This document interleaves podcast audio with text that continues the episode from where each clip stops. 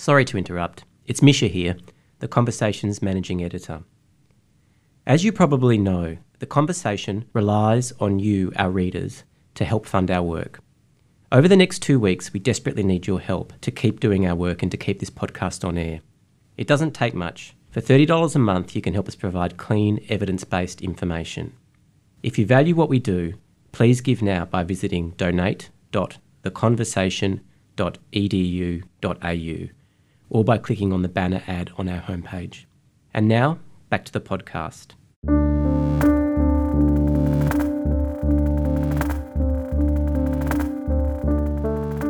From The Conversation, this is Essays on Air, where we bring you the best and most beautiful audio essays by Australian researchers. I'm Sunanda Creagh. Today, we're hearing from Jeanti St Clair, lecturer in journalism in the School of Arts and Social Sciences at Southern Cross University. For the Sound Trails app, she produced an audio walk for the far north coast New South Wales village of Nimbin, all about the legacy of the Aquarius Festival that took place there in the early 1970s. She's adapted it here for Essays on Air. The Northern Star, Saturday, the 13th of January, 1973. A public meeting in Nimbin tonight will discuss a proposal that Nimbin host a 10 day arts festival in May. Oh. Organisers of the biennial Aquarius Arts Festival have already. The alternates came in 1973. We were all surprised that we were getting invaded. That's what it felt like. We came up in our manifesto with lines like, There is no program, you are the program. When they started to arrive here, I think the whole lot of us got the shock of our lives when we saw how many people. The people who did come were just so full of heart and so passionate and so wanted to serve. We basically said, look, this is not about you going and consuming culture. And I often wonder what would have happened to Nimbin had they not come here. I think Nimbin would have died. In the northeast corner of Australia's most populous state of New South Wales is a small former dairying and banana farming community. Today, however, that village is unrecognisable from its farming incarnation. Nimbin is now widely acknowledged as Australia's countercultural capital, a sister city to both Woodstock in New York State and Freetown Christiania in Denmark, and a popular and colourful tourist stop. The facades of its main street are garlanded with rainbow flags and painted with colourful murals. Shops sell chai, incense, tarot cards, and natural remedies. Rainbow painted buses trek 60 kilometres inland daily from Byron Bay, filled with young, backpacking tourists.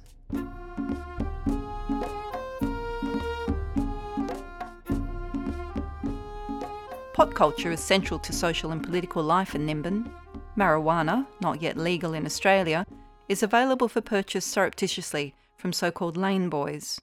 Two of Nimbin's main attractions are its hemp embassy and the annual Mardi Gras festival in early May, which argues for the legislation of marijuana for personal and medicinal use.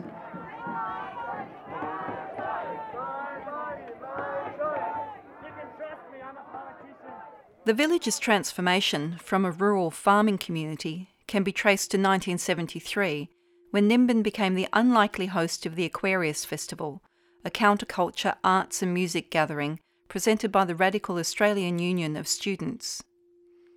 But these social and political origins of the commodified hippie culture on display today in Nimbin have become less apparent to visitors and more recent migrants to the region. Visitors, especially those arriving on bus tours, tend to shop, buy coffee, and leave again. To counter this, the Nimbin Tourism Office commissioned me in 2016 to produce an app based audio walk which helps answer the question why is Nimbin the way it is? and to promote a deeper engagement for tourists with the town. The audio walk was published onto the GPS enabled mobile phone app Soundtrails. Soundtrails is owned by the Story Project, an Australian organisation focusing on oral history based audio walks, and they've published more than a dozen such walks in regional Australia. This audio walk is the first permanent exhibition about a nationally significant event in Nimbin that's available around the clock, seven days a week. Anyone with a smartphone can access it by downloading the app and the Nimbin Audio Walk and following the route through the village's streets and parklands. Headphones provide the best experience. Such smart tourism tools, as tourism researcher Jennie Germann Molz writes, connect the embodied tourist to the place through an immersive sensibility, and in ways which are completely counter to the modern day Insta holiday, where travellers might queue for hours to take a photograph of themselves at an iconic site, simply to post the image to Instagram and move on. Instead, audio walks fit the slow mobilities and slow travel movements that have emerged over the past two decades. Travellers take time to develop a deep connection with people and places, and often this happens through the sharing of stories. The stories I share with you today about Nimbin are excerpts from the Nimbin Sound Trail and are drawn from consultations and interviews with more than 60 Nimbin residents, Aquarius Festival participants, and Indigenous elders. Here I've tried to reconnect the past and the present to make clear the origins of how Nimbin became the countercultural capital that it is. And a caveat as many of the events in this documentary walk happened more than 40 years ago, I've recognised that memories had merged with other retellings that evolved over the years, and a definitive truth is perhaps unavailable. Any version of Nimbin's counterculture will be an incomplete history. With the Nimbin Sound Trail, the complexity and diffuse nature of the Nimbin Aquarius narrative was such that polyvocality, that is, the use of multi voices and perspectives, was used to represent the many, often contested partial narratives of what happened, and to recognise the distributed, community based decision making processes that were central to the Aquarian vision. While the government continues its present policy of national service training. While the festival didn't officially begin until May 12, 1973, the story begins before then. These demonstrators marched in Martin Place. We asked them why they were marching. Amid the anti Vietnam War movement, people were seeking clear alternatives to the consumer culture that offered young people a path to a 9 to 5 job and a house in the suburbs.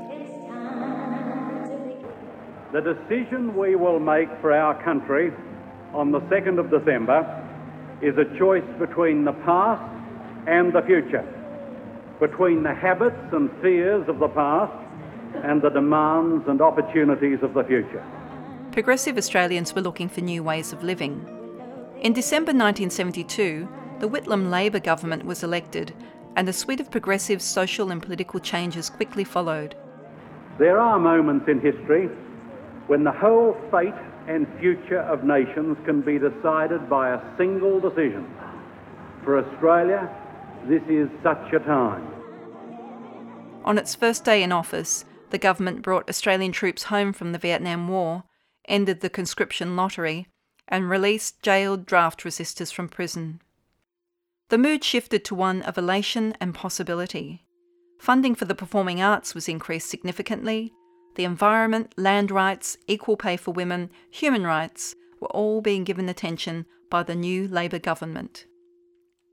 The 1973 Aquarius Festival in Nimbin was to be the fourth biennial arts and cultural festival organised by the National University Student Union, and it was one that sought to break the mould that had developed with the previous three, which had been held in urban centres at university campuses. Graeme Dunstan was appointed by the Australian Union of Students as the festival director, while Johnny Allen was the Aquarius Festival's cultural director. Here's Graeme, and then you'll hear from Johnny. What was the alternative festival? How did we celebrate? When I met Johnny Allen, I discovered someone who was exploring exactly that. And that led to this conversation that led to Nimbin, that led to this festival without a program. We basically said, look, this is not about you going and consuming culture. You know, the first statement of the manifesto we wrote on our first day together on the job was uh, we will not be sold our culture. It's not about you going and listening to rock bands and seeing peaceably. It's about you doing what you do best, making your life an art. Their vision was for a rural outdoor festival, one that might provide a green field for envisaging a new way of organising daily life. The New South Wales North Coast was already becoming a meeting point for people seeking an alternative life. Communities were developing around Mullumbimby, but for the Aquarius Festival, Graeme and Johnny were looking for fresh ground. Then, as some tell it, singer Paul Joseph suggested they look at Nimbin. Cole James, who we'd been working with, was very much involved in rural regeneration, looking at how you could bring life back to towns. As we drove into Nimbin and sort of found that the town was in fact struggling to keep a population, it actually had smaller population than at the turn of the century. The realisation dawned that we could do more than just hire a showground, we could in fact recycle the town. That became the rationale of the festival. In 1973, the banana growing was in a decline and the dairy farming had dropped back from 400 suppliers down to about 156. We used to have a, a lot of butter that used to be made here in Nimbin.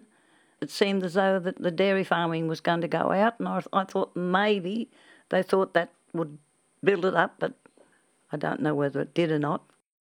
But we had the meeting in the hall that night to discuss the fact of having a festival here. They didn't promise, but they said at the at the hall that they would be uh, having this festival and then going. The hall was full, absolutely full. Mr. Dunstan said Nimbin will become etched on the national consciousness. There will be no program of performances. There would be no spoon feeding of passive consumers. The festival would be what the participants we made it. Threw it open to a town meeting and basically said to the town, "This is what we want to do. If you want this, we'll stay and do it, and, and if not, we'll go away and find somewhere else." I think that might have been the idea that we'd we, whether we agreed to have it or not. So we obviously agreed to have it. It's estimated between 5 and 10,000 people came to this festival without a program in May 1973. Although it was a designated sort of 10 days in May, the festival just sort of eased in from the time that we had the agreement of the town to host the festival and to proceed. Hundreds of people were there before the festival actually started just to get the infrastructure happening. Digging the toilets and running the co-op. We came up in our in our manifesto with lines like, you know, there is no program, you are the program, but we supported that by explaining what we meant. And what we meant was that we wanted people to get together in, in tribal groups of uh, 15 or 20 and give some thought as to how they were going to live at the festival, what sort of structures they were going to build, what their strengths were, what they could offer, whether it be great cooking skills or music skills or whatever. The people who did come were just so full of heart and so passionate and so wanted to serve and so wanted to dedicate their lives to, to doing the right thing for humanity. And so, Months before the festival began, Nimbin began its transformation from sleepy village to thriving commune.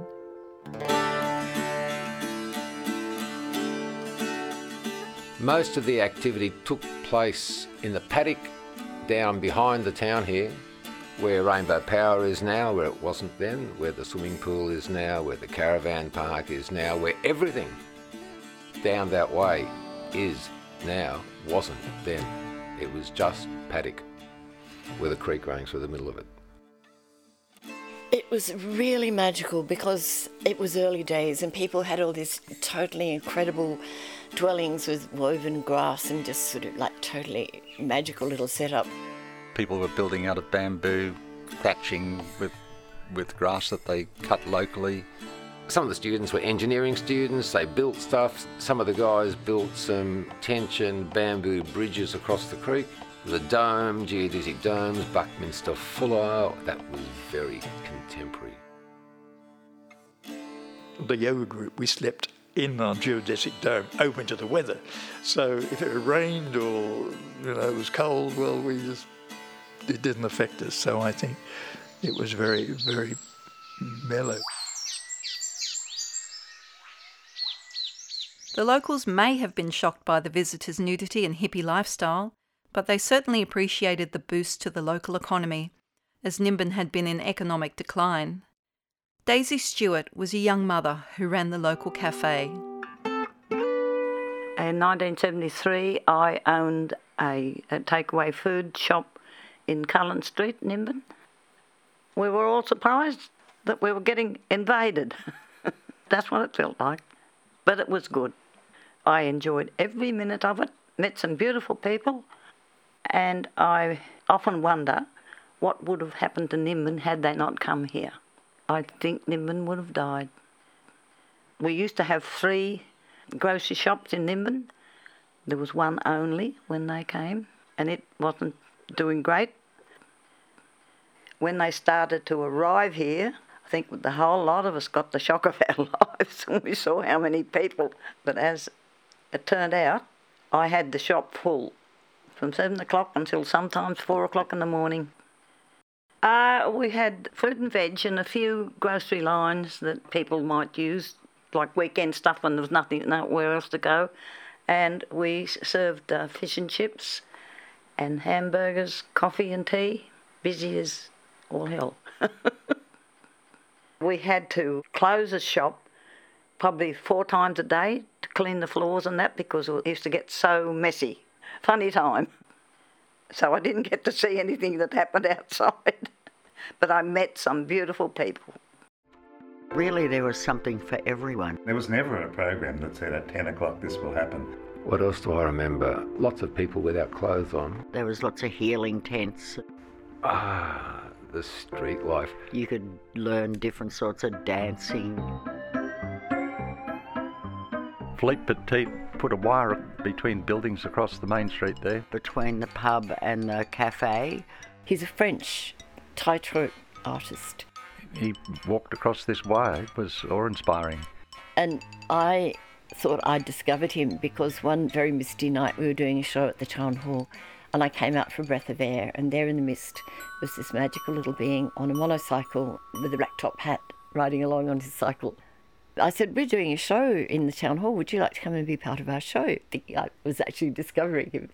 And of course, he was brought specially for the festival.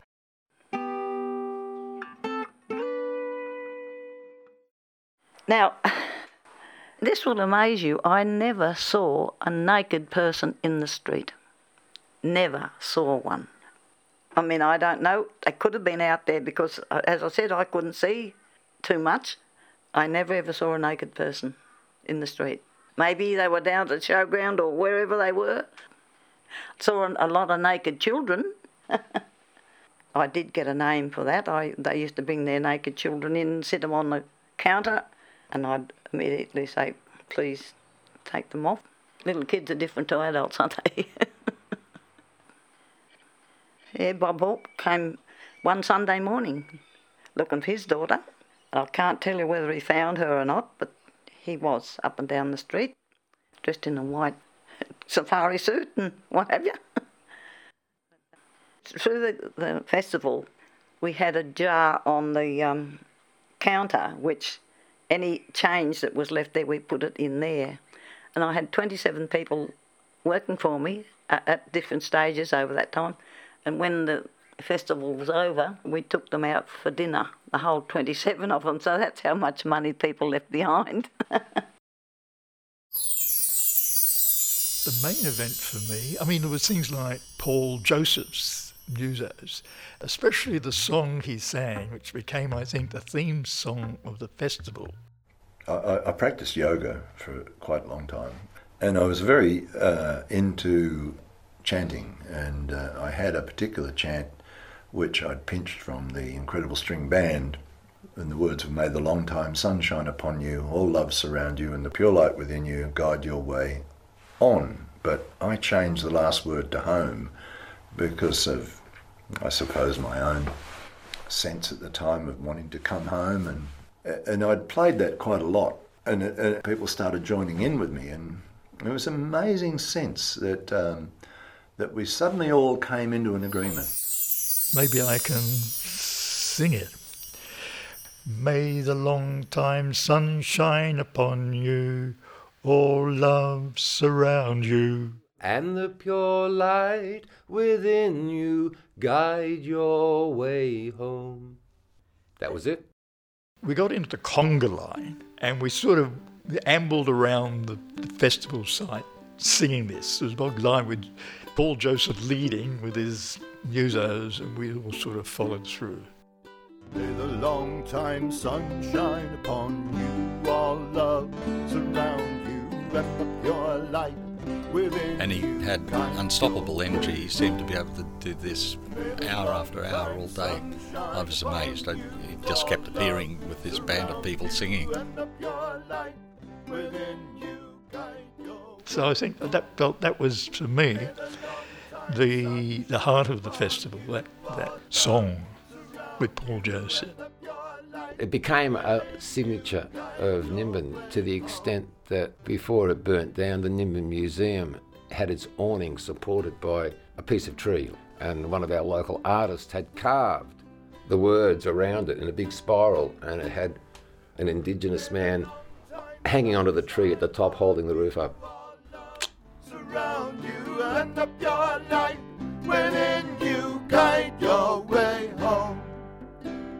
During the festival, people began thinking about staying in the area, about the possibility of creating a new society, one based on the principles of living in harmony with nature and being self sustainable, working cooperatively outside capitalist society's 9 to 5 economy. Vernon Treweeke, the festival's main muralist, recalls the meeting where it all came together. The last day of the festival. We had a had a meeting in the hall here. It was now what you know uh, at the end of the festival. What, what now? You know. A friend of mine who was here then, uh, Lindsay Burke, got up and he said, "There's a thousand acres just at Thunderbolt Falls for for a hundred thousand. He said, if everybody here put in a couple of hundred dollars, we could buy that. And I got up and I said, yes, let's do it. The locals were a bit shocked that everybody was staying on after the festival. They weren't expecting that. They felt that the town was being taken over. Whether they had this planned or whether it was just the beauty of the place and the, and the friendliness that made them want to stay. So they formed a, a cooperative. The Tuntable Falls Cooperative was the first one they formed. We describe ourselves as new settlers rather than straights and hippies. They paid Sam Mackay, who owned the Western Sharps land, that's where the sawmill was. The sawmill had seven or eight what they call mill houses around them where the people, uh, families even used to live in them. That was an ideal starting place for them because they had some roofs and they had the workshop in the sawmill and then it grew from there. And we called it multiple occupancy. We had the thing called the Home Builders Association, and we're advocating home building as part of the lifestyle. You birthed your own babies, you built your own house, you grew your own food. These, these were fundaments of the um, post Aquarian settlement. We came to a price of $200 a share, and we arrived at that by um, land was $100 an acre, wages were $100 a week. You could have a cow to an acre, so we thought two acres per person, and that was $200, and that was two weeks' work. So that was our sales pitch, really two weeks' work in your own land for the rest of your life. Tuntable Falls became one of the first multiple occupancy communities to be established, and it continues today.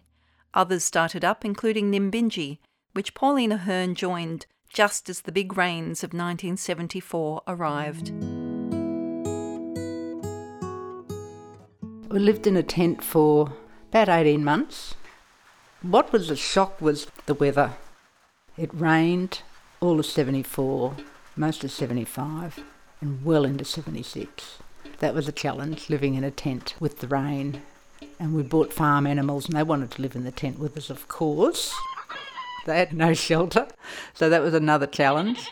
The main house, we had a, a wood stove in it, and people spent a lot of time in the main house. We had always had communal meals in the evening. I think soybeans was big on the menu in those days. I've never been a soybean fan. And then you'd wander back down to your, your tent or your humpy or whatever you had in the evening after the meal. Getting across the creek crossing sometimes was a bit hairy if the creek had come up. And, and the roads were just impassable. They were just tracks that you, you couldn't use in the wet. They just didn't have any gravel on them. Well, people started thinking, oh, I've got to put up a little house and just wandered around and found a spot that they felt they'd like. We started scrounging, basically. You'd get the Saturday morning paper and there'd be an ad for windows and doors for sale. You'd drive out to wherever they were, tell people what you're going to do, and often they'd just give them to you. Spark something in people. Whether they knew we were hippies or not, it really didn't seem to matter. They were quite happy to give us, or give us at a very low price, windows and doors and bits of roofing iron and whatever. We're following a dream and, and they connected with that. The house I built with my partner at the time was a little timber house, 12 foot wide by 24 long. And it was a palace compared to the tent. We got out of the tent just before it literally ripped apart in a storm. We were famous for our fancy dress parties at Nimbinji. We also had the basis of the Blue Skies Orchestra lived on Nimbinji and they used to do dances at Blue Knob Hall mainly. And if there was a dance on at Blue Knob, everyone would go out in the tractor and trailer to the main gate in your gumboots and at the main gate swap into something decent and drive into the dance at Blue Knob. They were good times. It was a great time for the kids. They were wild, they were free, just wander around like a pack, really. And different people had different setups at their house for the kids. I, I was the crafty person, and I had one afternoon after school where they'd all come to my place and do craft. Al Brown down the back, he was a bachelor, he had the ice blocks in the fridge. They loved going to Al Brown's. And other times they'd just roam like a pack. And we had our calls to get them home at night. Mine was whoop, whoop, really loudly. And that meant come home now. Whoop, whoop. In retrospect, I don't think we knew what we were doing or why we were doing it. We knew we wanted a community. You know, the Vietnam War was coming to an end and it was time to look at alternatives, and that's what we were doing. And one way is reinventing the wheel, of course, you know, but we didn't know that at the time. We thought we were brand new innovators. the Nimbin Sound Trail continues on from here to follow the story of why Nimbin is the way it is, through the decades right through to the present. But what we hear is just one thread in the tapestry that is Nimbin's remarkable story. As time passes, so do key people from the original festival and early New Settler movement, but parts of their stories are captured here. Even today, as tensions between the community and property developers grow, Nimbin has shown itself to be remarkably resilient, it's in the character of the people, says Michael Balderstone of Nimbin's Hemp Embassy. I love Nimbin, I love hippie values, and I know they stand for a real truth of the possibility of humans being able to live in harmony with the earth and each other. And I can see it's possible. We just got to wait and work to and work hard towards it. And Nimbin tries hard, and, and I think look, everyone tries hard, but Nimbin has had a quite a splash of enlightenment, and it comes through in the community. There's a lot of good people here, people brave enough to sort of do what they love rather than sort of chase the money. You know, it's hard to swim against that tide. There's a lot of pressure. So I've got you know lots of admiration for the hippies who tried to walk another path. The nine months it took me to gather these stories and make some sense of how they fitted together were rewarding. And while there are some who might dispute the accounts of what happened in these stories, others agree that it's a fair record of Nimbin's contemporary history. The full Nimbin Sound Trail can be heard by downloading the Sound Trail app. You'll find it in the Northern Rivers section of the index. And if you are ever in the area, I invite you to take a day out, visit, and listen to the stories in town.